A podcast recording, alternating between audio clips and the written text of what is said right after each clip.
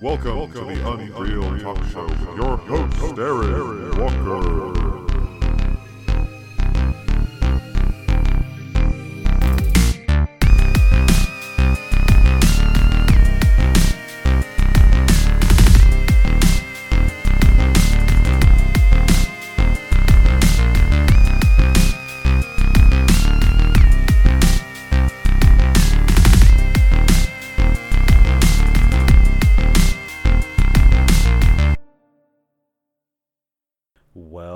Welcome, back, listeners. It is your favorite host, Aaron Scott Walker, on the Unreel Talk Show, part of the Oops All Topic Network. I'm very excited to have you here today. We are recording today at 11 o'clock at night. It's extremely late, and the main reason for that is because our featured guest today helped me build an actual sort of studio for our recording. We have uh, some sound panels that I can apply to uh, my room so that way I can make it a little bit better for the sound and just try to up the production value of what our listeners are hearing because I feel like if you're devoting your time into listening to me, then I should devote a little bit more time into the quality of the content that I give you. Uh, today is a very, very special podcast, though. We have, again, Christian Bedingfield waiting in the wings with us uh, to talk about um, a couple of topics that we are both passionate about and we both wanted to talk uh, on the air about. And also, I wanted to do at least an episode where we talk about other things other than movies and television. I know that that's our focus here on Unreel Talk Show, and we like to keep it lighthearted. Uh, but from time to time, there are just going to be topics that uh, are not related to that area of pop culture and uh, more current event issues that I will want to discuss either by myself or with a guest. And today is going to be a great day to start out uh, our inaugural test segment for our off scripted episode uh, to have a great guest like Christian Bedingfield on the show. He's a really intelligent person, one of my best friends. He's been my best friend uh, since the fifth grade, so uh, really, really great guy. Uh, before we dive into everything, though, we are first going to have a word from our presenting sponsor. Morton College, and when we come back from the ad break, we're going to dive straight into everything and have Christian in the studio with us. Be right back. Hey everyone, Aaron Scott Walker here, letting you know that the presenting sponsor of Unreel Talk Show and the Oops All Topics Network is Morton College. Did you know Morton College offers 17 associate's degrees in applied sciences, 5 transfer program degrees, and 40 career certificates, including programs like forklifting, pharmacy, welding, and vet tech, not to mention the number one nursing program in the Chicagoland area. Morton College is excited to offer day, evening, online, and hybrid courses during fall, summer, and spring semesters to meet demands of busy schedules. Whether you're looking to transfer to a four year school or to earn credits towards a c- career, Morton College has classes and schedules for you. For more information, call 708 656 8000. Again, that number is 708 656 8000. Visit their Facebook page or visit their website www.morton.edu.com. Uh, sorry, not .com, just morton.edu. Ha ha ha. Sorry about that. Now, back to the episode. Welcome back, everyone, to the Unreel Talk show on the Oops All Topics Network. We have a really special segment for you here today. We actually have a special guest in the actual studio that we have right now because we actually built a studio for this occasion. Right now we have Christian Bedingfield. You might know him as the music producer to all the music that we use here on Unreel Talk Show. Hi, Christian. Hey everybody. Yep. Uh, like you said, I definitely put the music together for the intro that you guys have been hearing. Um, and it's just it's very strange to have it out there where people can hear it. Yeah. Music for me has always been something that's just like a very private uh, phenomenon, I guess. Like people that are really close to me, my uh, my girlfriend especially, she gets to listen to a lot of it. I'm sure that she doesn't like listening to the same thing over and over again, but uh, it's fun to make it. So it's just it's cool to know that someone else is listening to it too. Yeah, absolutely. And I have a lot of fun using the music for the episodes, and hopefully everyone enjoys it as well. Um, so today we're going to do an ongoing segment for me, and today I brought Christian in to uh, help me at least with the inaugural uh, date of this segment. We're going to do an ongoing segment that I like to call 2020 so far. What the fuck?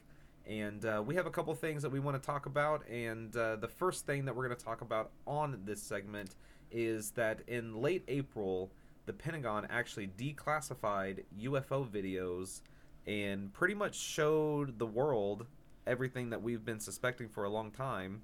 And uh, we we pretty much skipped over it. So I think it's uh, I think it's something that we should at least talk about for a little bit um, before we go on to the more bigger pressing uh, social matters that we have going on right now. Um, so uh, Christian, whenever you saw the videos, what did you think?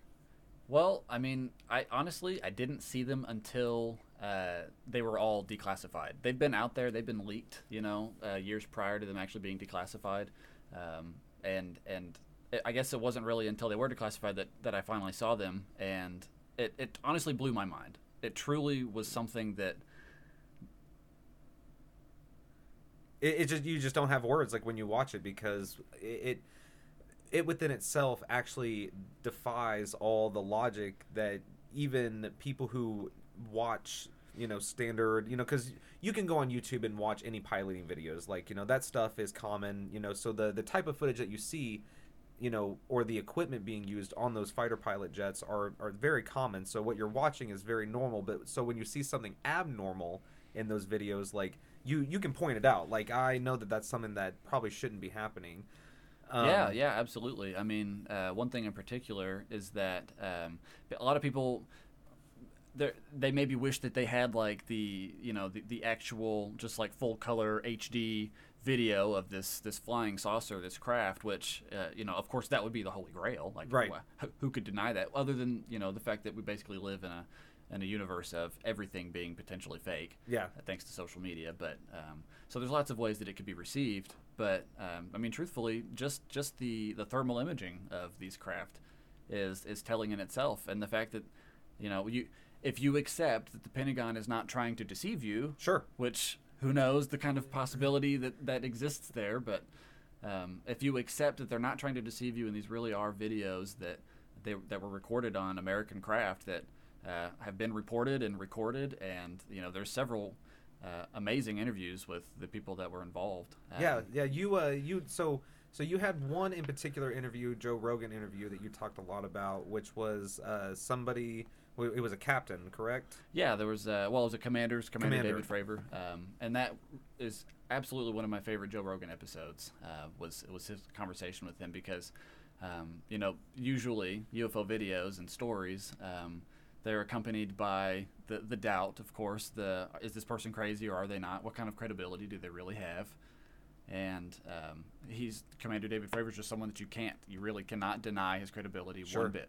And his description of the videos, uh, his breakdown is um, is just incredible to think about. This that so if you haven't seen the video, you definitely need to. There's um, there's two in particular that I would recommend. It'd be the gimbal video and the Go Fast video, and both of those are are easily searched just by putting in those words.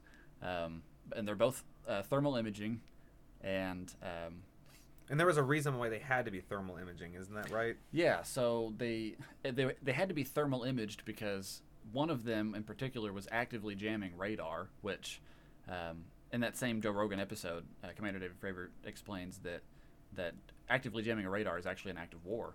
So um, like it's a, it's an aggressive act yeah, it's an aggressive act that um, if it was if it was a, foreign like a, a known foreign enemy or nation, then we this would be a much different. We would know about what happened in April, Yes. basically. Um, so, well, I guess it didn't happen in April, but right yeah. what was unveiled in April. unveiled in April. Yeah.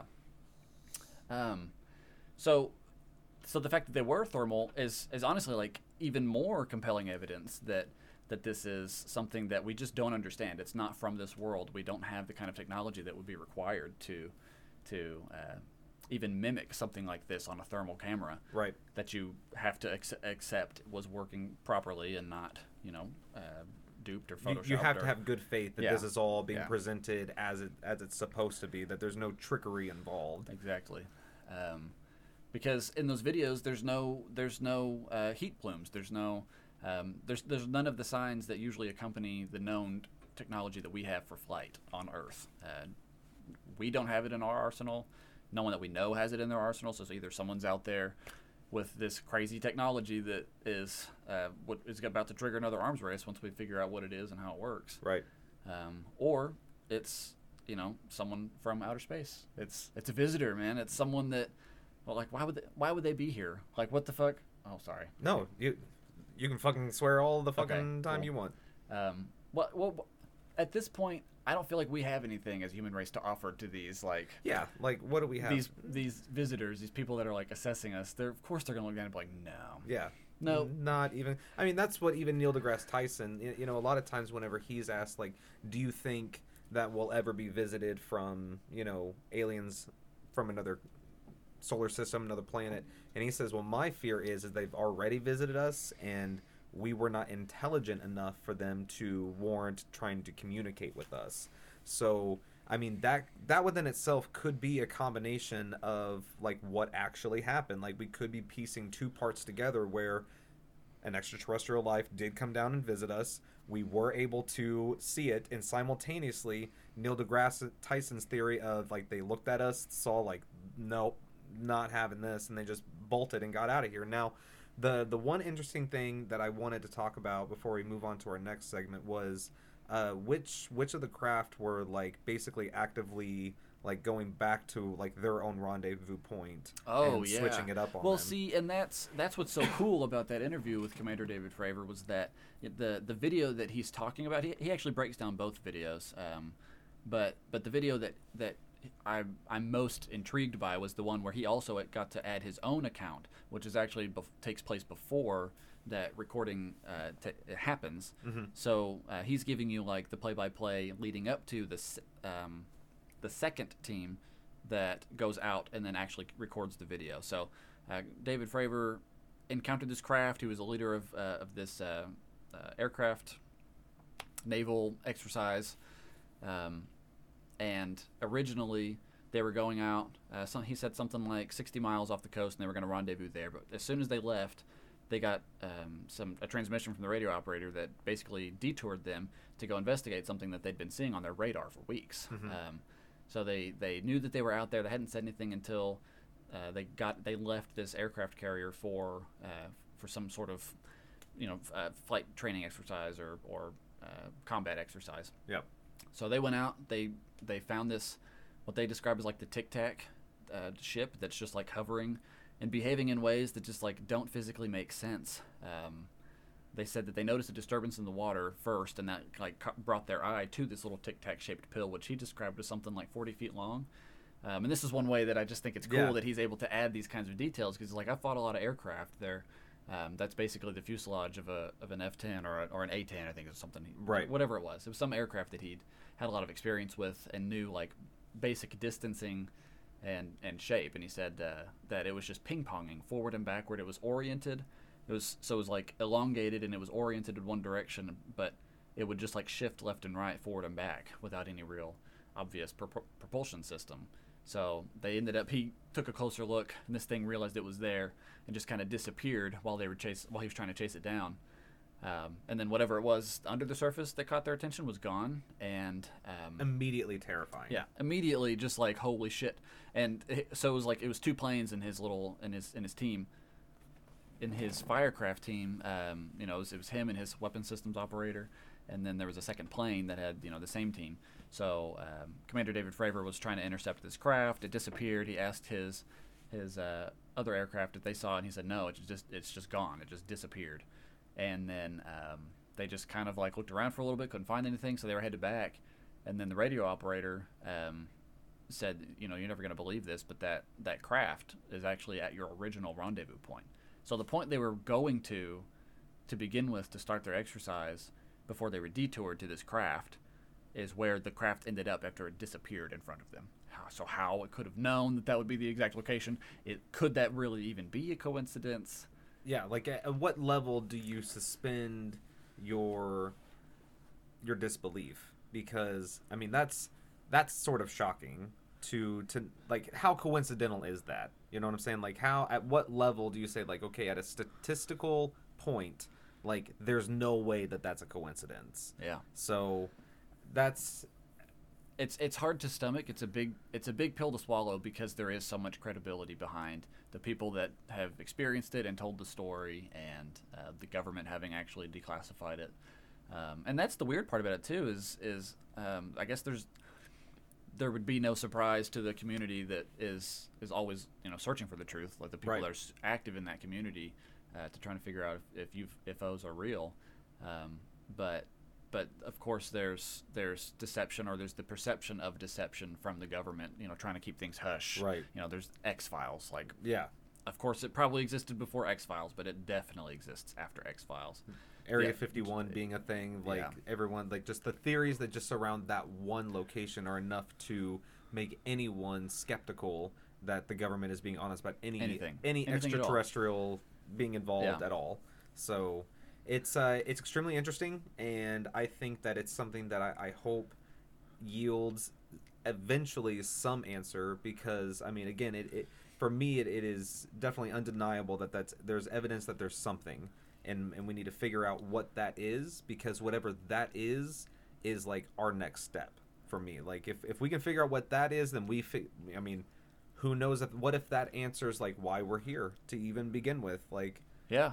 Or or I mean it no matter what it is, it's destiny. Like you can't there there would be no reason to come and visit us if there's not some like directive or objective or uh, whether malicious or you know maybe they're here to help us but either way like it's going to happen Yeah. like this is an inevitability that um, if if the things if the assumptions you can make from the evidence that you know is available to to this cause then um, that you have to accept that there's there's going to be an, an encounter because there already have been. Right. So I mean, do you think that this is sort of just like a consequence of like the law of averages? Like the longer that Earth floats in space, the more the higher of a chance eventually we're going to be visited by somebody. Yeah, I mean, I think I think statistically speaking, you have to. It would be unreasonable to think that we weren't going to get visited by like if there is something out there, it would be unreasonable to think at some point we wouldn't be visited by it. Yeah, and I mean there is a, a, a very famous equation that, of course, I don't remember the name of it, um, but it, it takes into account all the different variables of of um, the possibility of, of intelligent life. So you know, out of out of how many trillions of stars, what percentage of those might be in the Goldilocks zone as we understand it? What percentage of those Goldilocks planets um, might actually be able to um, uh, have water, and then what? How many of those water-bearing planets?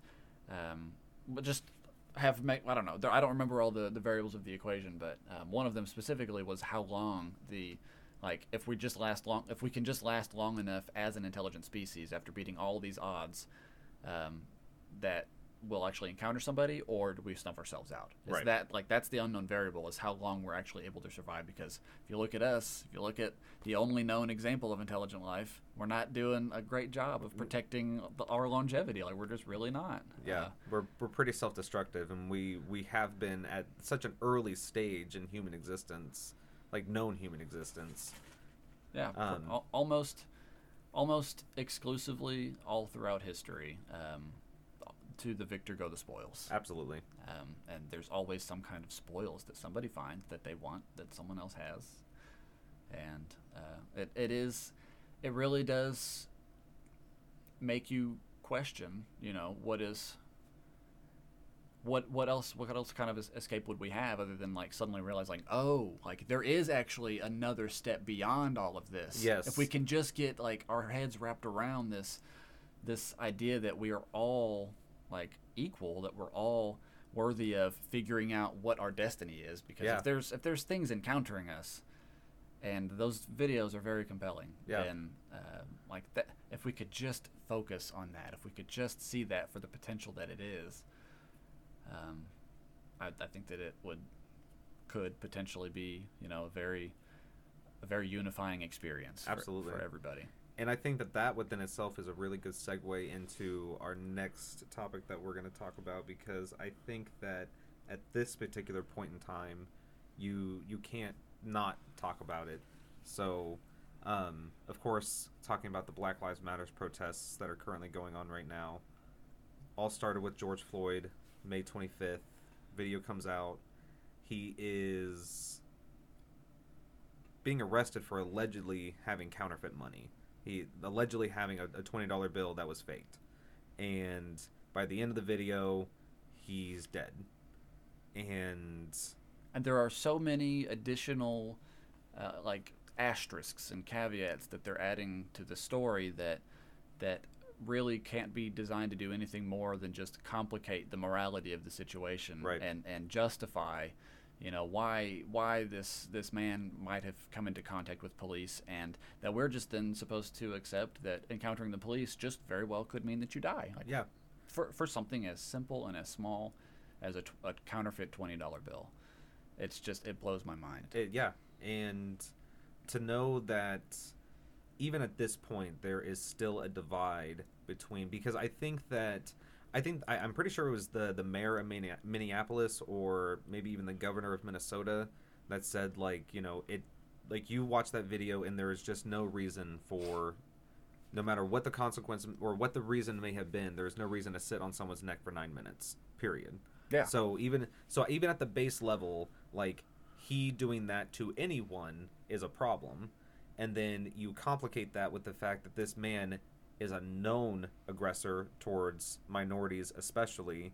He's had multiple encounters before. He's had he's been reprimanded he's been suspended for his actions and yet and and that's again kind of another asterisk another part of this this particular problem that police officers who are involved in racially charged aggravated almost aggravated assaults towards citizens are basically just said all right just take the week off get your head straight then come back in and do it again next week Yeah, and if there, you know, if, if there is enough evidence to actually bring them to trial, um, there's just a, an astonishing percentage of those cases that they're just acquitted. They, there are no real consequences, and usually they're like reinstated with back pay. Yeah. And and uh, you know, there was even one recently that I saw that went, went under the radar. That wasn't even reported that it had happened, um, but it was this this younger police officer that um, you know shot and killed an unarmed uh, white male and a I think it was like a, a La Quinta Inn or something like that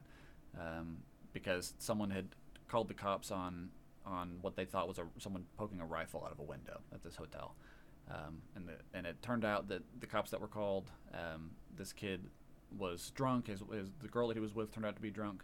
But they were just giving the cops were just giving these very confusing and very difficult to execute commands. Yeah. and they suspected that he was drunk. They asked him several times if he was drunk and he was behaving very drunkenly. Yeah. So um, obviously intoxicated. Yeah, and and uh, you know just whatever happened, tensions ran high. They had him like cr- uh, try to cross his legs and crawl forward, and he had like like again, again he was drunk. He like pulled his shirt down, and they like yelled at him, "If you do that again, we're gonna shoot you." And then they had him crawl with his legs crossed or try to, yeah and he all did- the he- while he's just screaming please, Please don't, don't kill, kill me, me." please don't like uh, basically i'm beggingly like i am following everything that you're saying as best as i can because he's because again it's like okay get on the floor face down put your hands behind your head cross your legs now bend at the knees crawl to me don't say a word if you don't execute any of these exactly the way you do like anything wrong, will one s- mistake he says all. very bluntly in the video i will fucking kill you yeah. He's like, I, I will kill you right now. Like, no one should be allowed to have that level of authority to be able to bluntly say, I'm going to kill you, especially to someone who is not a I, criminal yet. I, I agree with the sentiment of what you're saying, but I do think that the cops serve a purpose, and I think as long as as long as that's something that they're taking seriously, and Yeah. that's something that we can actually effectively weed out those that don't take it seriously or have you know alternate hidden agendas, then um, then I- I don't I don't honestly know what the solution or what the what the alternative to a police force to some to some force that that in what is it enforces the law you know Yeah. that that protects us as citizens um, you know the truth is it's a it's a scary world man Yeah. like there's uh, any number of ways that you could you know die naturally but also at the hands of of one of our own you Yeah. know um, it's Completely inconsequential. yeah there's there's way too much danger out there to to not have something between you like the, you, there needs to be some kind of barrier so you know all the talk of defunding the police is that's that's a scary prospect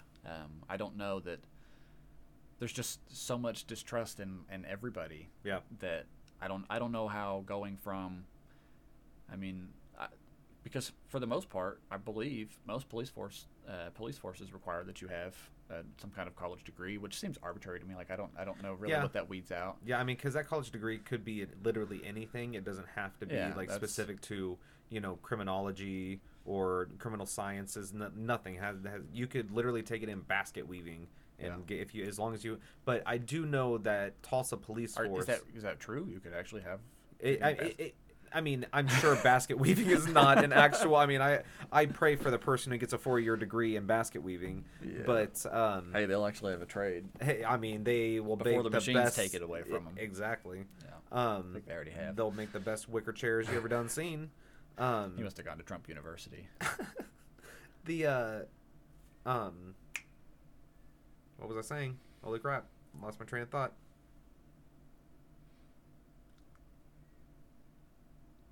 Oh, basically saying like yeah, like in most situations, yes, you do have to have some sort of college education, but I do know that in for the I'm I will put this in the errors and omissions for my next episode if I have to, but I am fairly certain, and I'm going to say even 89% certain that Tulsa Police Department you, does not require that you have um, some sort of college education um, as part of your um, as part of your resume. requirements yeah, to get in Um, so that would be surprising because Tulsa is actually a pretty large city yeah, you would think. Uh, I'm pretty sure it's either that or Broken Arrow. I know one of the two um, don't require um, don't require a some sort of college degree.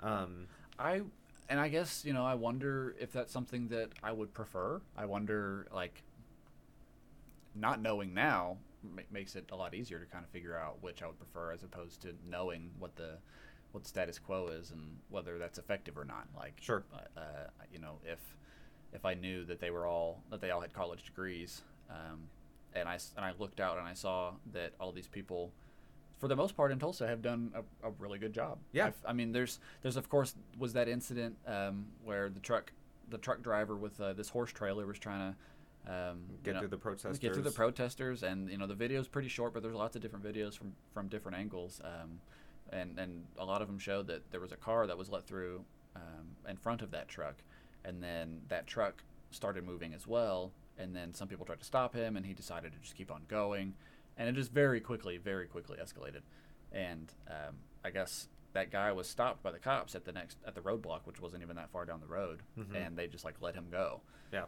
So um, that would be the only thing that I know of that seemed like an obvious opportunity to like show that you know this peaceful protest, which it was. It was peaceful. They were on the highway, which Yeah. is probably not the greatest place to do that. But I'm not going to sit here and dictate, you know, where and how and when.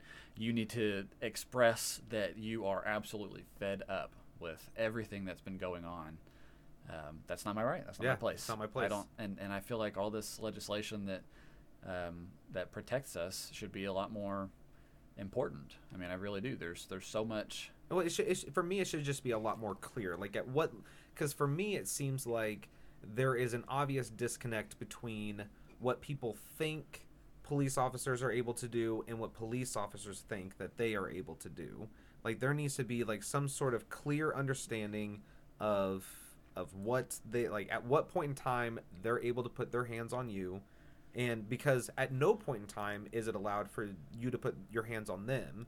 So like to see videos like i saw beforehand uh, before we got on the before we got on the air here you know like this uh, this police officer just charged this protester like literally bum rushed him the guy rolled on the ground and he just starts throwing haymakers like and then inevitably hits one of his own as a consequence Yeah. you know, this 75 year old man just sitting up and gets, I mean, like he's a fucking hockey player, man. Yeah, like, just just gets checking. checked. Yeah. And then, I mean, you hear it. You hear the, on the ground, you hear the back of his head just smack. I mean, you, you hear all of this and you see it. And, and you see also all of the people that stepped over him and and i just to me i understand i can see the argument that they were told right. i can I can see the argument they were told, you know, But to even keep moving then- forward, and they have an EMT on scene. But at the same time, man, I don't know that I could. your basic humanity Ignore. should break any sort of, you know, order that you're given. Like that's my personal belief because at that point, I mean, you at what point do you say that the argument I, I'm just following orders doesn't apply because I mean it, it didn't work for the Nazis, you know, and and I you know to some and that's deg- a pretty fucking high threshold Yeah. to have like well when it gets to that degree yeah you're accountable but there's a whole Yeah. host of gray areas and and overlaps of of this abuse of power that you know really the the main reason that people are able to get away with it in these situations of police officers and and you know innocent people is qualified immunity. The idea that if it doesn't if you're not expressly forbidden from doing something as a police officer and you're able to justify you know in due course of your job that it was necessary then okay. Yeah. like they're not going to jail. And that and then you you allow people with biases and prejudice to accept what or not accept what they consider a justifiable means of their use of excessive, of excessive force. Like it's not like it's not like them inputting their reason into a computer and it's spitting out like no that's not you know based on these statutes and what you're claiming here you're not justified in what you did so sorry no you're suspended. It's it's somebody who like oh you know officer walker you know i know you said what what's going on here man? Like you know well this is what happened. You know of course i'm you know paraphrasing and creating a very arbitrary world in a vacuum so bear with me here. But basically you know can just create a situation where somebody's like oh don't worry man. Like psst, i saw what happened. Like you know it's it's all good. You know you you can't have that and and i think the biggest evidence of the disconnect that i was talking about beforehand was whenever the two officers that did that to that 75 year old man got suspended the entire 51 police officers quit. Out out of disgust for the punishment not out of disgust of what the officers did to this man. Because regardless of for me regardless of however you looked at it he was being overly aggressive to someone who like there's there's no way that you can justify that this 75 year old man put you in a post threat any threat any threat whatsoever yeah There- you just you push him along yeah, you just say, "Come on, sir. Like, you know, like I understand that you you don't want to be in our way right now. We're not trying to be rough with you, but you know, like look around you. You got to get going. You got to get going. There there are a thousand million ways that they could have handled that situation, but instead they you know you put him in this military garb and you know and then you see videos you know like the overhead video of that sergeant or whatever like walking through the riot police saying you know now you can't kill him but you can hurt him so hurt him you know just even encourage it like you you do that stuff and you put them like you kind of amp you're amping them up for battle is what you're doing. Yeah, you're absolutely. not you're not prepping well it's them just one other way that the police has been militarized yes exactly. this, like, you uh, you so, There's so- been known, uh, you know, police gangs that Yeah. have been convicted. People that, uh, you know, they swore to, you know, swore themselves to secrecy and like got matching tattoos for, you know, whatever uh, precinct they belonged to. But it was the same brotherhood of just like these people that, you know, fetishized, fantasized about, you know, violence Yeah. in, in the course of their job. And- and So- something- and that's a, that's honestly an aspect of being a police officer that if you're not prepared to at least handle violence, then uh, then you definitely don't need to be doing it no because you know that is like there are still bad people no matter what. The cops are not the only people that are being bad. Um, they're just part of the problem. So you know you can't you can't remove the idea that the people that are signing up for the police are prepared to handle violence, but we need to figure out a way to weed out the people that are there for the violence. Right.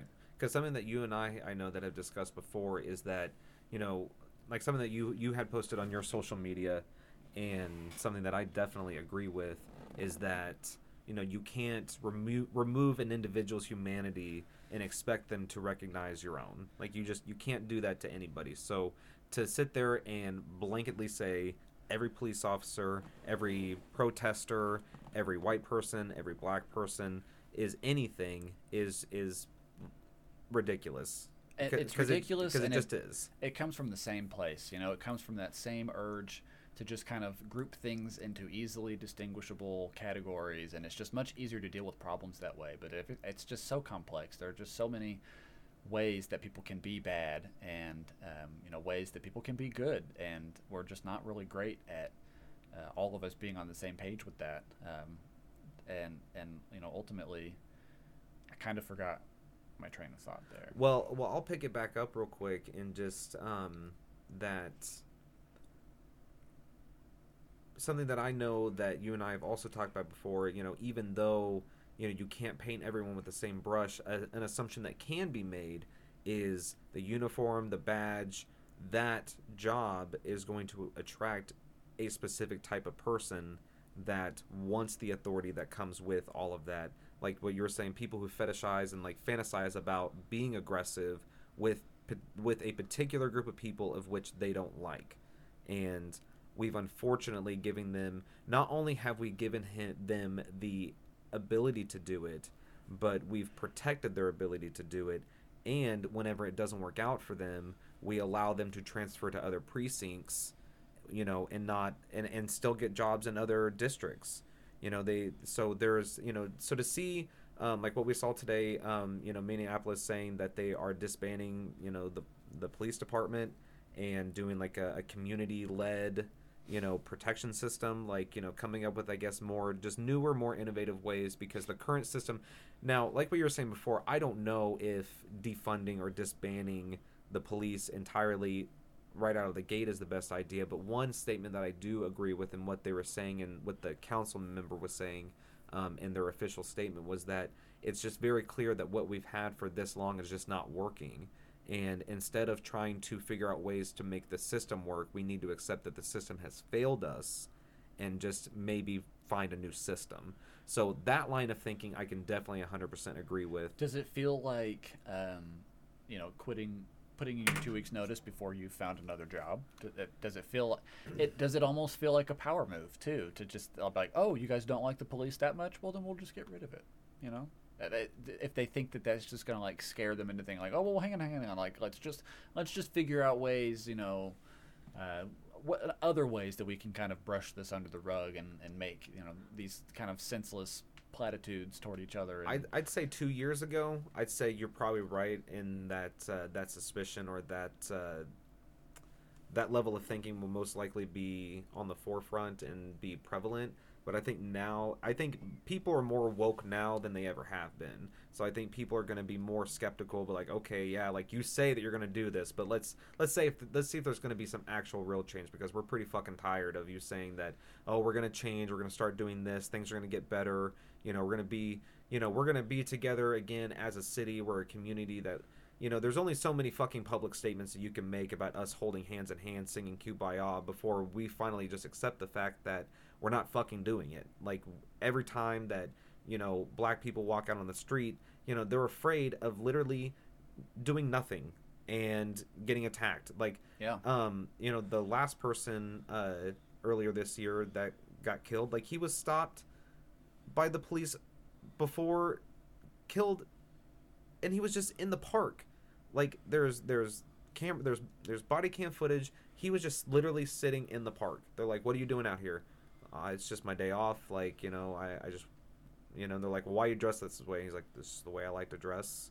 And like, they're literally harassing this man for literally no reason. Yeah. So that police force had already had a history with this. I mean, because with this individual. Yeah, and like, and that's something hmm. that you hear all the time. Is you know, it's like though the police are harassing me, but like, okay, well, this is actual evidence that the police do find particular individuals to harass, if either by either incidentally or intentionally, it does happen. And I think that at some point, we have to acknowledge the fact that if you're not black, if you're not a minority, you need to stay in your own damn lane. Stop trying to sit there and act like you know the problems and the hurdles that come with being a part of the black culture because you don't. It just doesn't happen. Absolutely. Like you saying that, oh, well, I have struggles too. But like, okay, well, yeah, like I have struggles like for us, the political, not the political, sorry, the social contract is still intact. Like yeah. we still have protection from the police. I don't go out of my house worrying about everything that I might, you know, s- seem to be doing. I yeah. don't need to worry about where I'm keeping my hands in a store or uh, you know if I if I actually crossed the street using the crosswalk and not jaywalking or you know things that are just very um, very inconsistently applied yeah to to other races. Um, it, it's just it's absolutely there's so much evidence for it, and at this point, you know, being being of the mindset that it's not happening because you don't see it, just is m- more proof that you're not looking than Yeah. that it's not there. Yeah, you know, because exactly. you're not going to see what you're not looking for. And for you, it probably like you don't actually have that experience because you you're not you're not the person experiencing it. and that within itself is white privilege Yeah. like or is just a privilege of not being black or not being a minority like wherever you are if you're not the minority then you are not experiencing the the downfalls that come with being a minority. Like it's just the truth. So at this particular i mean knowing for a fact that my my wife who is half black like she she's in constant fear all the time. When it whenever all these protests started happening especially whenever like all the looting and rioting started beginning like immediately makes her afraid and i'm not i can't sit like it's unfair for me to say I, it's not that i don't understand it it's just i don't fear for my life and that within itself is more of a reality check like like the the non-fear of my life within itself is white privilege Especially to know everything that's going on and still not be afraid for your own life. Yeah, like knowing that I could go out in my car right now and know that I would most likely be coming home no Yeah. problem, unless Or- unless something that I did caused me to lose Yes, my life. Yes, unless you like picked a fight with someone for whatever reason and it was the wrong person or Right. like whatever. That you would have to be in some way an instigator. You're, you're not just going to be an unlucky, uh, vic, you know, victim, an unlucky target, basically, for someone to just um, give you the death sentence. Knowing that somebody can go and shoot up a church and be arrested peacefully, and then you fa- you know you flash forward to, you know, I'm talking about what was that kid's name? Dylan. Uh, of Re- course, of course, now that you ask me, I forget. Um, yeah, if you want to look it up, we'll Dylan come, something. Dylan something. We'll come back to it, but you know, and then you have Dylann Roof. a nurse who's working with who's been working during the pandemic asleep in her home the police show up unannounced bust down the door shoot her eight times while she's laying in bed. They arrest the boyfriend because he opens fire on them because he thinks there's an intruder busting through the door. Yeah. and their only excuse is well we had the wrong house. But at the same time like okay so you're telling me that if you had the right house that that level of force still would have been acceptable? Like you're just going to open uh, because again you are innocent until you're proven guilty. So they are basically given a pass to bust down a door open fire and kill someone before they've had a trial before they've had before they've seen an attorney before they've even been arrested. They are executed before they even face a jury before they face a judge. That is not justice and regardless of how you regardless of whatever you think like you should at least support the protests. You should at least support like the the advocacy for change because at some point in time in your life you're going to want that right as well. Yeah. and i'm sorry but these things are not mutually exclusive. They're all interlinked. And if for some reason our rights rights to protest were removed now that's going to be removed for you later on in the future. So it, we have to protect our rights to protest and you need to be you need to want us like every civilian to be safe. And you should want to know that the government's not just going to unload on any civilian no matter what color they are. To know that there's people out there who would run down a group of black lives matter protesters is unnerving. Things that people joked about and you know not not just this isn't just a thing that you see in memes and and social media posts. Like this is this is things that you experience. Like i've, I've literally heard people make those jokes like uh, you know well i'm glad those black lives matter protesters weren't on you know highway 51 or whatever. I'm glad i was in my work van or you guys better be glad i was in my work car because i was about, to run, over some black lives matters like protesters. like that's uh, like any kind of a joke Like Uh, people joking that they're going to open fire on a group of protesters, like, okay, well, that makes you a murderer. Yeah. Like, and even joking about that is sort of like, you know, psychotic. And Like, you need to. it doesn't have to be legislation for it to be an attack on your right to protest Yeah. If you if you don't even feel safe to be able to go out and do that, then obviously something's wrong.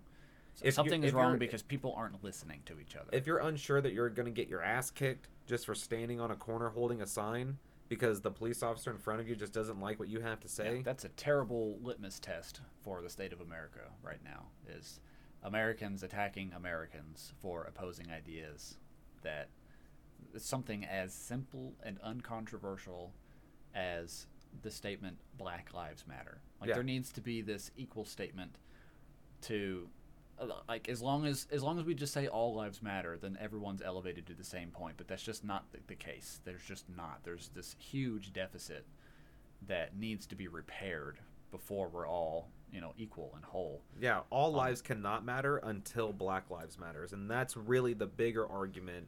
That whenever anybody says, "Well, all lives," well, no fucking shit, all lives matters. But right now, like, any time that a s- specific sect of people were hurting, you know, if you just empirically throughout history, we have gathered around that particular group of people and uplifted them. But whenever the black community says, "Hey, like, we're kind of done of being murdered."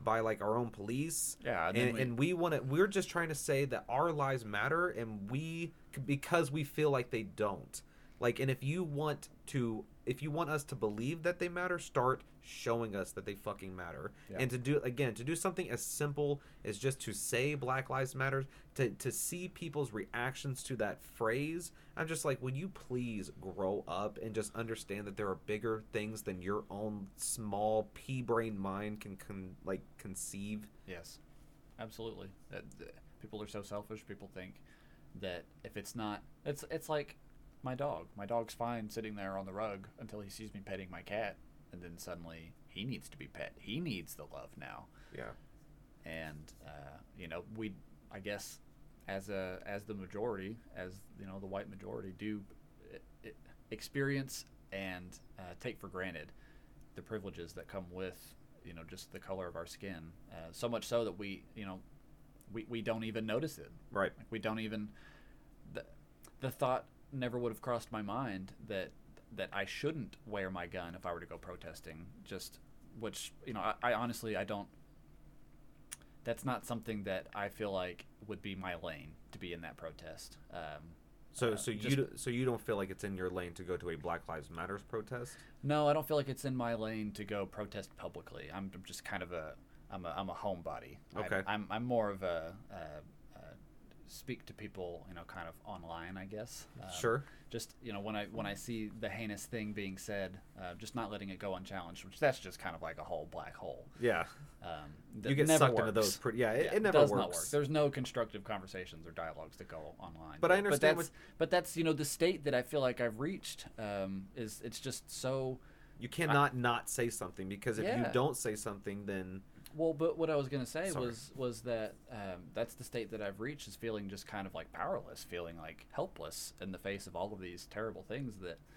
Uh, and, and terrible potential outcomes from not fixing these problems that it's almost like uh, you, you just feel numb there's just so many things that have you know taken place just this year let Yeah. alone you know the last couple of years started Um, off with Australia catching fire, and Yeah. now we're here.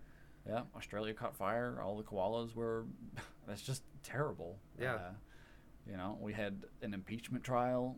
America, the fabric of America is like on threads. It's like threadbare at this point. Uh, there's just so much animosity, and uh, it, it literally feels like you're just. You maybe what started out as talking is now just like screaming, and no Yeah. one's even listening. Like, Right. It's just everybody's screaming And then screaming louder back at because each other. they're not listening. Well, it's it's a lot like what I mean because Dave Chappelle talks about like how we like our generation just experiences tragedy every single day that we're just so fucking numb to it. You know, like he remembers a time that they you know watched the what was the they watched the space shuttle and you know they were watching the the moon launch and it blew up. The Challenger blew up right in front of their faces and like he remembers that being like the most tragic thing as like as a child that they all collectively witnessed and they got to go home early. But then like for us like 9-11 was like just the start of it never getting better. And like it, Yeah. it, it got you know there were times where it seemed like it was getting better. And then one more thing and then next thing you know there's a bombing in london. You know next thing you know russia is getting involved with you know Is an- the is- Ukraine and creating animosity and Yeah. tension in there and and annexing Crimea and like it just it just peppered throughout you know ever since September 11th. and interfering with our elections later. Um, I feel like we have we have a very convoluted timeline now that uh, we would it would take a long time to kind of unwind and unweave. But yes, September 11th, 2001, uh, like very very much ingrained into my memory as Yeah. a child. And honestly, like I mean, we had that conversation you and I not too long ago about how you know our our generation literally has just like from the from the get go just been tragedy after tragedy after tragedy after tragedy. pelted with it. And and honestly, like that that was a terrible perspective until I saw something about like the World War One and World War Two generations as uh, like imagine fighting in World War One Yeah. and then coming home and then having to go through the Spanish flu Yes. and then you know surviving that, spending you know however long, 16 years longer, uh, just to go through a second World War. Um, all the while especially just to kind of pepper in because i because i understand the timeline so i'm going to just add to it Mm-hmm. you know with all the people having like during the spanish flu you know farmers can't farm a lot of them are dying and a lot of them can't tend to their crops so you have to deal with famine like poverty is rising so like you come back from a war hoping that everything's going to get better and you have less money probably than what you started out as you're starving every single day Yep. and then boom world war ii hits World War II, right after the Great Depression. Yeah, and and was oddly the thing that brought us out of the depression. yeah and I mean, there was of course Reaganomics. Or not, that wouldn't be Reaganomics. No, but, uh, yeah, it's of? not Reaganomics. Oh my goodness. Uh, it was definitely, um, I mean, definitely just a huge push in capitalism. Yeah. That I mean, weapons manufacturing. I'm sure you know steel manufacturing. Yep, and we've been we've been on that crutch for a long time. We've been suckling on that teat, and it's never gonna go dry. Nope, we're just gonna. I mean, until there's just nothing left. Yep. Until the Earth stops producing, we're gonna just keep stealing from it. No pun intended. but uh, but ever but So, so what, what I was saying is, you know, our generation, of course, we've we've suffered plenty of of tragedies and setbacks, and there have so, been so many generations that have experienced the same thing, and uh, I can't help but just like watch hopelessly, helplessly, as you know, just two two high school classes behind us, you know, 2 two full high school cycles behind us. These kids that are going through active shooter drills and Yeah. watching all of this unfold like they're not they're not even old enough to really like affect any change and it's it's like i can't even imagine how powerless they feel um, Yeah. and and that you know there's just lots of lots of opportunities for everybody right now to really decide what they believe in to really be confronted with the options of the world and and and also be able to see and experience the consequences that have come with all of these uh, scary things that have gone unchecked, um, unregulated, un, you know, un, undiscussed, unresolved. Uh, you know, so hopefully, you know, hopefully there's there's a way out there. Hopefully we've got this younger generation of kids that's out there protesting on the highways in ways that maybe you or I feel uncomfortable doing because that Sure. seems like this very disruptive thing. But you know, that that might very well be the thing that needs to happen to Yeah. make this this you know everybody wake up. You know, this you don't get to just you know sit at home and talk to people on Facebook like, oh, you know, maybe you shouldn't. Uh, ma- ma- maybe you shouldn't be talking that way. That's well that's because not the right frame of mind. Well, but before the advent of social media, that is the only real way that you got involved in government was physically going out. Like you're either writing letters to your governor, Yeah. you're going out and protesting, you're hitting the the voting booth.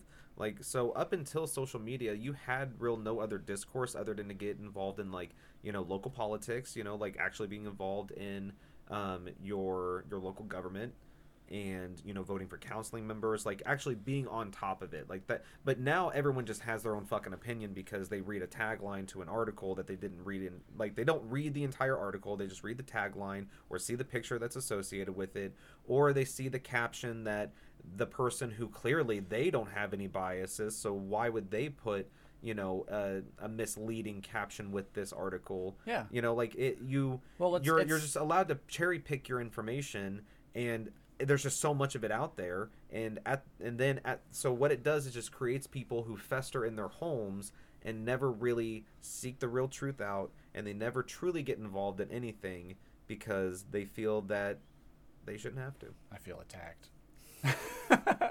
this I'm is vicious I'm kidding. Uh, I completely agree, and you know the complicating factor of that too is that a lot, a lot of it is the fact that our content, the things that we are surrounded with, are now curated by whatever platform you choose to use for social media, or uh, you know the, the videos that you watch on YouTube, And knowing uh, that people use- Facebook listening to you and your conversations, like Yeah. every, all all the ads that you see, they're all you know things that are tailored to you, and that is like this very weird uh, it's this very weird ecosystem that we live in now, where like Big Brother that everybody used to be so scared of is now the thing that you talk to in your living room. Yeah, you carry it with you with a Google go. speaker to to make it play music for you and tell you jokes and like and and literally record everything that you say. Yeah. And uh, you know, people tweeting on Twitter and posting on Facebook th- like this idea that you know, Facebook is bad or you know, Big Brother, uh, you know, the big whatever fake news, uh, Illuminati, whatever it is. There's this like Big Brother element that is uh, out to get us, but they're literally posting on the thing that the Big Brother Yeah, happily. is. Yeah. They, and they, they they kill each other over it. They'll they'll go out and spend fifteen hundred dollars. Like, well, I'm not due for an upgrade yet, so that means that I have to buy this phone outright. How much is it? Twelve hundred before taxes. All right, cool. I guess I'll just drop twelve hundred on a on a phone, and then Twelve hundred's a vacation, man. yeah, twelve hundred is a down payment on It's like a cruise. Yeah, like that. I would so much rather go on a cruise than and Then to get a phone that's just going to be outdated again. yeah. But and then, then- and now get stuck in a lease for two years. Yeah. Like and now you like you don't even own it. You you have to give it back or buy it outright. Like I don't want to spend. Yeah. So it's just like this weird And then they and then they consumerist. they they they're all it's it's like the people are anti-capitalist but then like just do nothing but spend money like you're you're part of the machine like you like and i think that that's really just part of the problem is that people who are just not self-aware of like how they are contributing to the problem. And i think that especially coming back to the black lives matters issue i think that once so here's something that i truly believe that i don't know if you and i have ever talked about but i think that once white people especially accept the fact that they participate in white privilege even like subconscious like without them even knowing about it. Like the just the the very things that they do in everyday life are a part of white privilege. You don't need to point out but like well i've never seen an example of it. You don't have to see the examples of it. You live it every single day. Every little thing that you do i guarantee you is different than what a person of color would have to and, deal with. And you won't see it unless you're trying to see it. And and I actually like I had an experience like that just the other day that uh, you know it was it was when um, these protests really started getting out of hand and it was like all these cities were burning and I think it was right after Trump had like got, tried to do his photo op at the church. I say try, but he succeeded at Yeah, getting a photo op in, in front of the church. He was taking that goddamn despite the- photo. The, peaceful protesters that were in his path. Yeah, he was totally fine, just like extricating them from that, from just so he could hold his Bible upside down and tell us what it was. Uh, yeah, just ridiculous. But it was right around that time, uh, and you know, I had we we had our garage door open. We were sitting in our living room, and uh, just kind of, you know, just hanging out, and, and saw somebody walking down the street. Just you know, this young white kid uh, wearing a polo shirt and a clipboard, walking down the street. Uh, and I watched him because my garage door was open. Like Mhm. I, I don't necessarily live in a bad part of town, but I I'm gonna pay attention to somebody walking. yeah your property is accessible you want to make sure yeah, nobody it's right just off a main street. So, so, but anyway, um, so he walked down the street. I watched him pass, and then maybe 15 minutes later, my doorbell rings, and it's the same kid, and he's just, and his own words were, "I'm the friendly neighborhood pest control guy," just like just wanting to Mhm. know if you're interested. And uh, honestly, I just I didn't like that he stopped by. It's just like a weird time for Yeah. someone to be going door to door, uh, trying to sell pest control services. That, like, w- we we've got a curfew. Like we've got uh, stay at home orders. We've got uh, Yeah, social top- distancing going order Yeah. going on. Like there's there's, there's so, many, reasons, to not be at a door right now To be going door to door right now is just very odd, which is why it caught my attention to begin with. I was almost like, I'm just not interested, man. Like, be safe out there. What are, what are you doing out here? Be safe out there. And it occurred to me right after that that that right there is white privilege. That right there is a young white kid who is unfazed by whatever's going on outside, you know, with all these Black Lives Matter protests and, and quarantine and whatever, and he's he's just able to very confidently, comfortably go door to door and be not even uh, cognizant of the fact that he might be arousing some suspicions or Sure. some some anything like he I just I with everything that I've been seeing and, and hearing lately, that's like the main thing that uh, that people are shouting and hoping that people against Black Lives Matter protesters will finally listen to Mm-hmm. is that they they can't go around. They can't do these these things that you feel comfortable doing because they, they are harassed. They're business. stopped. Yeah, like they're they're they would not have the ability to go door to door. I mean, hell, there there's even videos that I know for a fact that I've seen in the past where it's like you know like you know this guy is like preventing us from leaving because we're just going door to door like hanging these flyers like showing videos like in, in the video there's like these are our flyers we have landscaping business like we're just trying like they're trying to explain it to the guy. He's like well you're just going to wait right here until the police get here and figure out what's going on. But again I I am pretty fucking confident that if I started doing that, like if you and I had a lawn business and we just started going to door to door, we would probably we would guaranteed have no issues. We'd have no problems whatsoever. Nobody would be suspicious of us of causing any yeah, problems. we'd get people signed up. We'd have people tell us to leave. Like, but, Yeah. but nobody would call the cops on us. yeah, I, I very confidently believe that. yeah. Because I mean, the white people will you know listen to us, and the black people, if it's a bad part of town, will most likely not want to talk to us because you know they might be afraid that we might cause some trouble for them. Like that's a legitimate fear for them as well. Like no, like get out of here. Like why why are you in this neighborhood? Like no, like I I don't trust you being in this neighborhood right now. Yeah. So- Uh, and and there was actually there was a story in the news recently of a of a uh, a black guy that was that knew that he needed to be going door to door doing something, and so he called the cops ahead of time. He felt so sure that he was going to have someone call the cops on him that he called them ahead of time and told them, "This is who I am. This is what I'm doing. These are my credentials." Uh, just so if anyone calls, like just know, like I'm supposed to be here. I need to be here Yeah. and uh, and to you know to their credit, one of the cops from that police force actually went out to uh, to like meet with him, Mm-hmm. and or, or maybe it was that they had him come in and confirm all. I, I don't remember exactly, yeah. but either way, that cop ended up like walking with him to say like like I'll I'll protect you. Like Yeah. I will keep this from from being a thing, so nobody feels like at ease, which is such a strange. Like it's it's heartwarming. That's a great story, and it really does show that not all cops are bad cops. But that's the climate that we live in. Yeah. Is that someone had to call the cops to notify them of his presence, so that they were not surprised by the knowledge of his presence from some mysterious uh, caller in the neighborhood that might have escalated at some point to Right. a shootout, to Yeah. or or just or just an unlawful arrest because that that really is the dice that they roll. Yeah. It is, and that's it. Just it blows my mind and it breaks my heart. Um, and you know, more than anything, I just like I feel like I'm listening more. Yeah. I feel like, uh, I, I, you know, just to be totally honest, I, I, it wasn't that long ago that I was having a hard time accepting the idea of white privilege. You know, my I, I had a conversation with my mom, and I definitely took the stance of, well, I work hard. You know, like like don't don't take away my success or my whatever. I work hard, but that's Don't undermine my hard work just because some people Yeah. might get it a little bit more easily than I did. Yeah, and I've I've just I've it's finally kind of penetrated into my brain that uh, the fact that I don't see it doesn't mean that it's not happening. The fact that it's you know the fact that there are exceptions does not disprove the rule. Um, so yeah, I'm I'm glad I'm glad that, that my mom stuck with me on that one. Yeah. Uh, because we're all growing, we're all learning. Yeah, you know? we're all learning This is uh, at every age. this is a, a crucible that we're all going through right now. Um, and as long as you're open to, you know, evolving and, and actually changing your opinion based on new information, as we should all be ready to do. You should always want to be on the right side of history Yeah. because I mean, uh, everything that we're viewing right now is history. Like this is something that we're going to talk about for a while.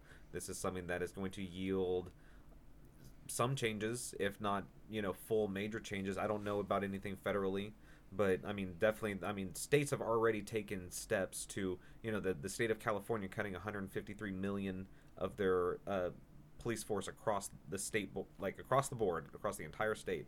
Like that's you know that's a step. I don't know exactly how that's going to pan out. Like I don't know what the benefits of that may necessarily be, but I guess their theory is is that if there's less of them on the street, then there's less of a chance for those encounters to happen. I guess again, pl- you know, trying to stick to the law of averages. You know, if there's less of them out there, then there's less of a chance for an encounter like that to happen. and more apparently, uh, or not apparently, but more potentially of an opportunity to actually prioritize the crimes that matter. Right. Things that we need police involved in. And and listeners i for me honestly i think that if you're if you're still confused if you're still like on the fence about what black people are so angry about i want you to go i mean since this is Unreel talk show and since we do talk about movies this is something that you definitely need to take time. If you haven't already and even if you had you need to go and re-watch or watch for the first time django unchained. It's on netflix if you don't have Netflix, I guarantee you, you know somebody out there who has Netflix that will loan you their password. Yeah, piggyback. Yeah, it's it's a known thing. I advocate it. I let friends do it. I've done it with friends. It's no big deal. Watch that movie and just tell me that it's not difficult to swallow. You know, just to hear the N word being used as frequently and as freely, like it, it's sharp. Like it pierces your ears every time it's used. And to see like to see Leonardo DiCaprio's character just sit back and enjoy to watch two black men literally fight to the death. Like Yeah. literally Or be eaten by or- dogs. Yeah, like and like to to see all of that. I mean, that is the stuff that their culture started. Like that's how they started in this fucking country, dealing with that.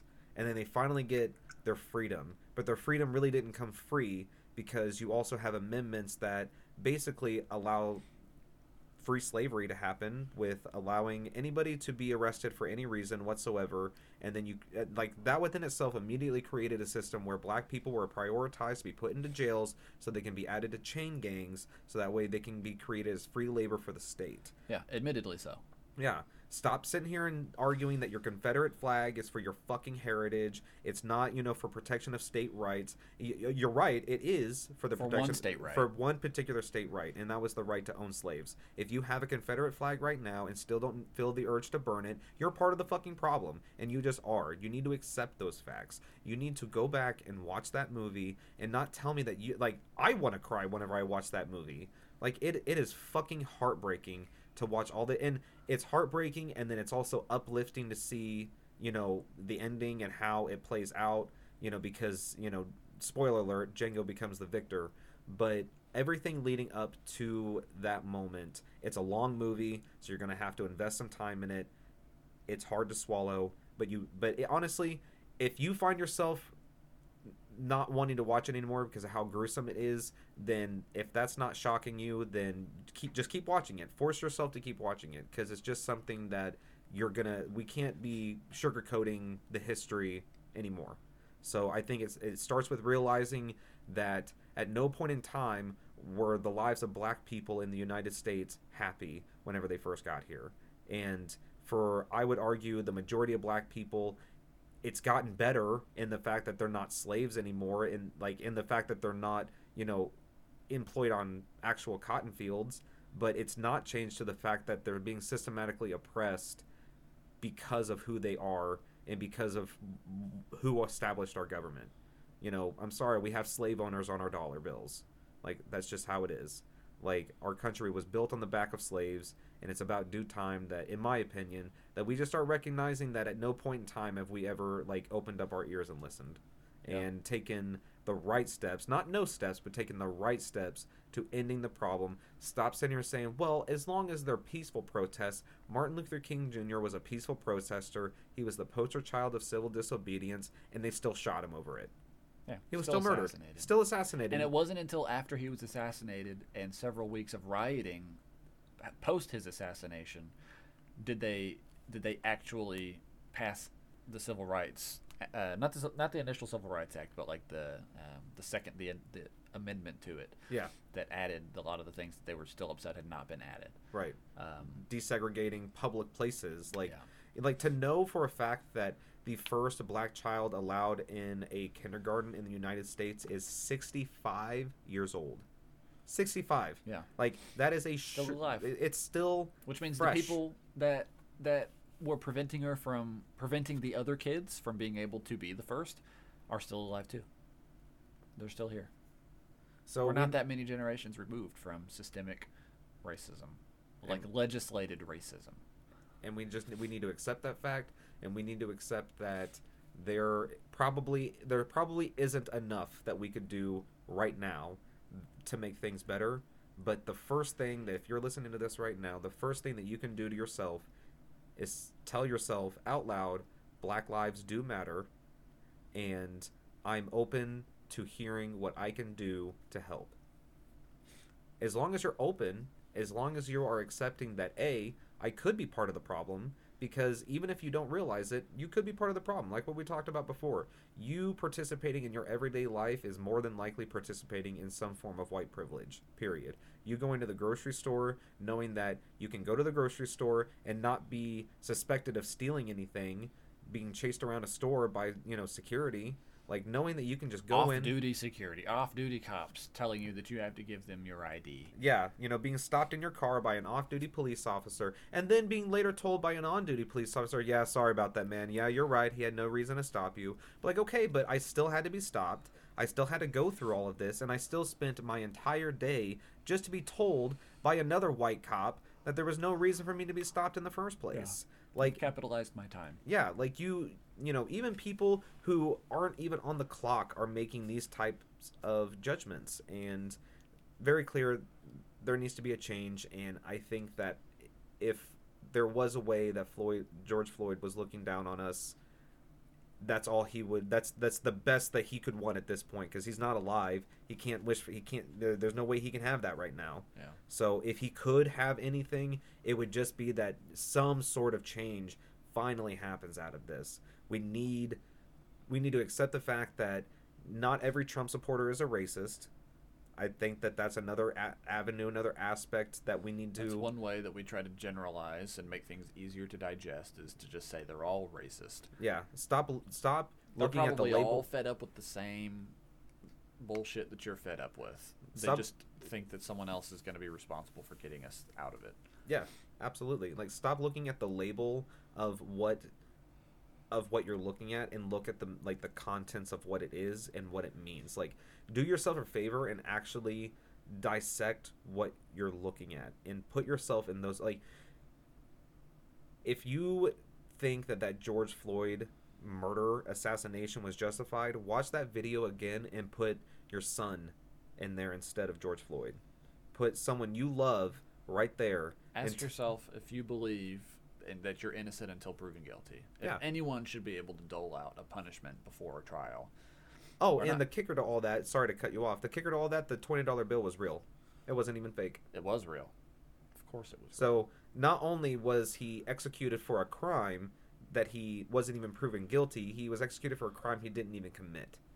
So, yeah, just in the investigation yeah. of a potential crime. Yeah. Which is what, you know, so many people are are advocating is what you should just comply with is the uh, the investigation, the the interruption, the uh, potential harassment depending on who it is that's that's being stopped. Yeah, stop with this bullshit. Like, well, if you got nothing to hide, then what's Then just go what's the- along with it. Like, no, like I shouldn't have to deal. Like, black people, like I, like I, as as an individual, like remove the color away from it. It doesn't matter who you are. You shouldn't have to be allowed to be stopped and interrogated and harassed for literally no reason. And be able to prove, like, okay, well, I'm not breaking the law, so can I go? Uh, not yet. We got a little bit more that we're looking into Yeah. here. We got we got to call the dog over. I've still got a little bit of adrenaline I need to work through. Yeah, I'm gonna go ahead and call the canines, and if they make some sort of sign that you've never been trained in, that I could literally lie to you about and tell you is a signal that the dog smells something, then we're gonna rip your car open. We're gonna take everything out. Oh, and if you're sitting in your front seat and tell me you have a gun in your glove compartment ahead of time, I'm gonna just gonna go ahead and assassinate you right then and there with your baby in the back seat and your girlfriend in the car with you. You know, like how was it after that video? Like, you know what I'm saying? Like, you know, it Yeah. like it's gotten to this point. Someone was shot and killed in their car with their little baby in the back seat. Yeah. With no and that cop had zero regard for anybody and he was told ahead of time, I have a permit for this gun. It's in my glove box and that's where my registration is. Yeah. He was told ahead of time Yep. and still killed the guy, and made his girlfriend basically watch his watch her boyfriend die Yeah. in front of her face. So we're Yeah, running, the, uh, the most traumatic experience that anyone could really the, and they'll, she'll never unsee that.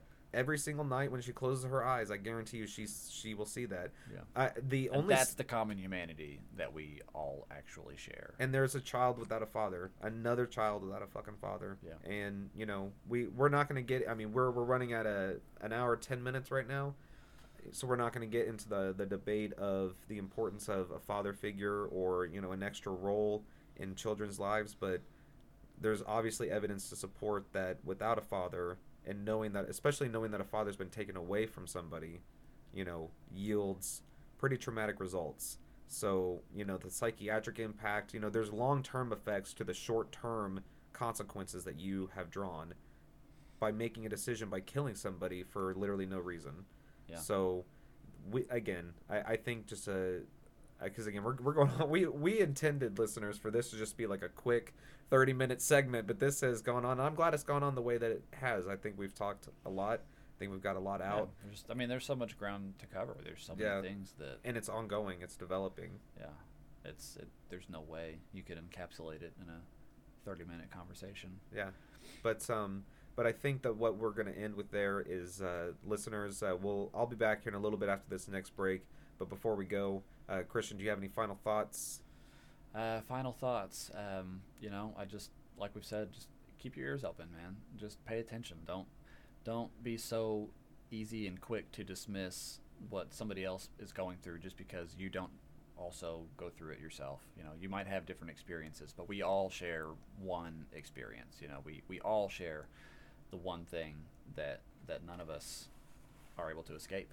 And that's, you know, we're born here, we've got a life to live. Hopefully it's as as clean and as nice as it can be and uh, free of, of, of any tragedies. But so far, that's not really played out well for anyone. And so there's there's some definite change that that needs to take place. And wouldn't it be nice if you were part of that change? Wouldn't it be wouldn't it be a much better story to be able to tell your kid that you were part of the generation that that really brought about the change in America that has been stalled for so long, uh, Long overdue. long overdue. Absolutely. Well, thank you, Christian. It's been a lot of fun. We had a lot of fun with having you here on the episode. I'm going to go ahead and send you on your way because it's late. Yes, thanks and for I know you me. need to get back.